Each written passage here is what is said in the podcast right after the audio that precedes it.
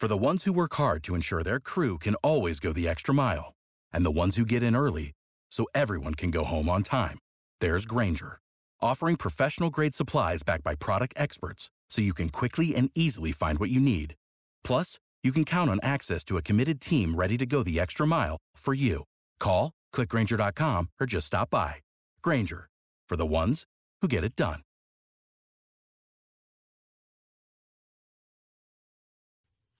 Multiple teams are still at it, fighting for a state high school pl- uh, football title in um, the playoffs. A slate of games under the lights tonight. St. Augustine is hosting tonight at 7 o'clock. Bartram Trail in action and a handful of other local teams. It is going to be a very busy weekend of football. The game is tomorrow Michigan and Ohio State. I'll show my allegiance now with two words go blue. And Sunday, the Jaguars have incredibly high stakes as they face the Texans. For control of the AFC South. Jags already leading the AFC South, but only by the hair on their chinny chin chin, and they already have lost once to the Texans. Live team coverage continues with Action Sports Jax Brent Martineau. I can't think of a bigger game between the Jags and Texans in many years, if ever. Oh, I know it's a fantastic matchup, and I think it's mostly because Houston is kind of beyond expectations, right? Nobody thought they would be good. Rookie quarterback trying to rebuild with a new coach and a rookie head coach, and they have been really good.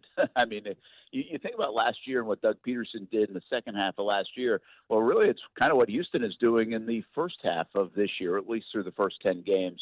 So it should be a blockbuster game and a lot on the line. It doesn't mean the Jags will lose the South, but it certainly puts them in a uh, well, not so great position if they get swept by the Houston Texans. All right. So, what are some of the keys to slowing down or perhaps uh, stopping the new quarterback? Uh, uh, class, if you will, of the AFC South, who also joins Trevor Lawrence at the top of the ticket here, CJ Stroud. He's thrown a number of picks in recent weeks. Yeah, he has turned the ball over more, uh, and he hadn't turned the ball over hardly at all in the first, say, seven games or so. And now, the last couple of weeks, five or six turnovers. So maybe that's a trend because that's what you usually do get with a younger quarterback. But they are a little bit like San Francisco, and we saw what they did last night. The way they uh, can separate at the line of scrimmage, give him time, the big play capability. And you know what? Devin Singletary is really starting to get into the mix. He's got 262 yards rushing. It's not Dameon Pierce, that's Singletary. Uh, that's 262 yards rushing over the last couple of weeks, which is opening up a lot. So, Rich, I think the big thing, the thing I've been talking about, you don't usually see guys make a ton of big plays down the field in the NFL because a lot of NFL defenses want to keep things in front of them and make the rookie quarterback or any offense go the length of the field.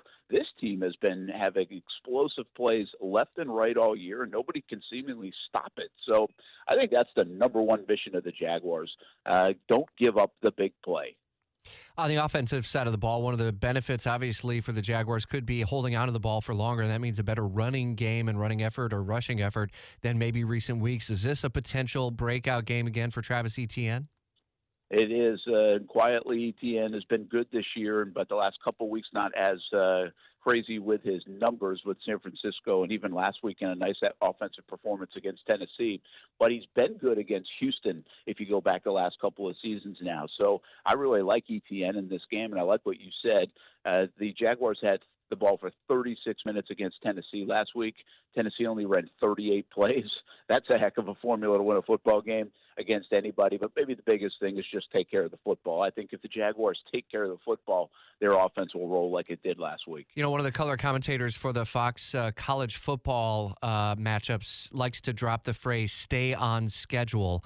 From a football standpoint, that really does mean stick to the game plan. How dicey might it be for Doug Pederson and the offensive coordinator if they fall behind to stay on schedule if indeed they want to feature the run?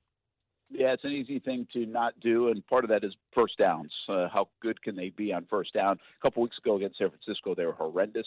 They obviously were a lot better last week.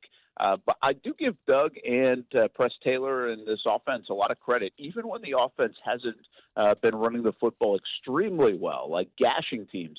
They continue to stay with it. And last week was another example with Etienne. I also go all the way back to the London game in Atlanta. The numbers weren't great, but they really did stick with it. So I think they've been patient enough with the run game. I don't see them panicking in this situation to try to light up the scoreboard. But hey, you know what? They don't mind putting it in Trevor's hands as well, coming off a fantastic performance performance a week ago. Yeah, and hopefully another week for that knee to heal some. I'm already on the record on Jags Social. Jags 28-20 winners in Houston. What you think?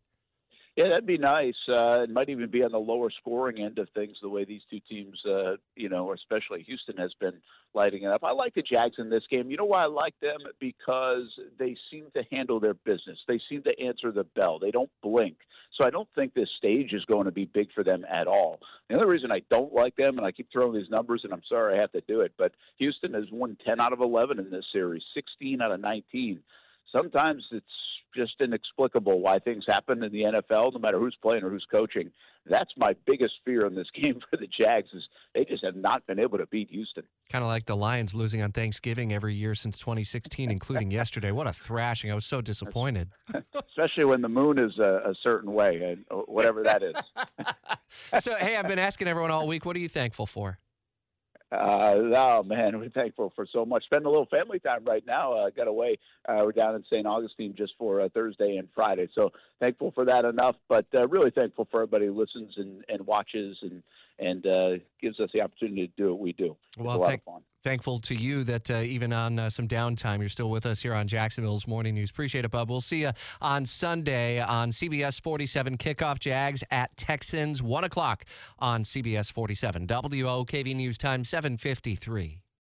For the ones who work hard to ensure their crew can always go the extra mile, and the ones who get in early so everyone can go home on time, there's Grainger offering professional grade supplies backed by product experts so you can quickly and easily find what you need. Plus, you can count on access to a committed team ready to go the extra mile for you. Call, clickgrainger.com, or just stop by. Grainger, for the ones who get it done.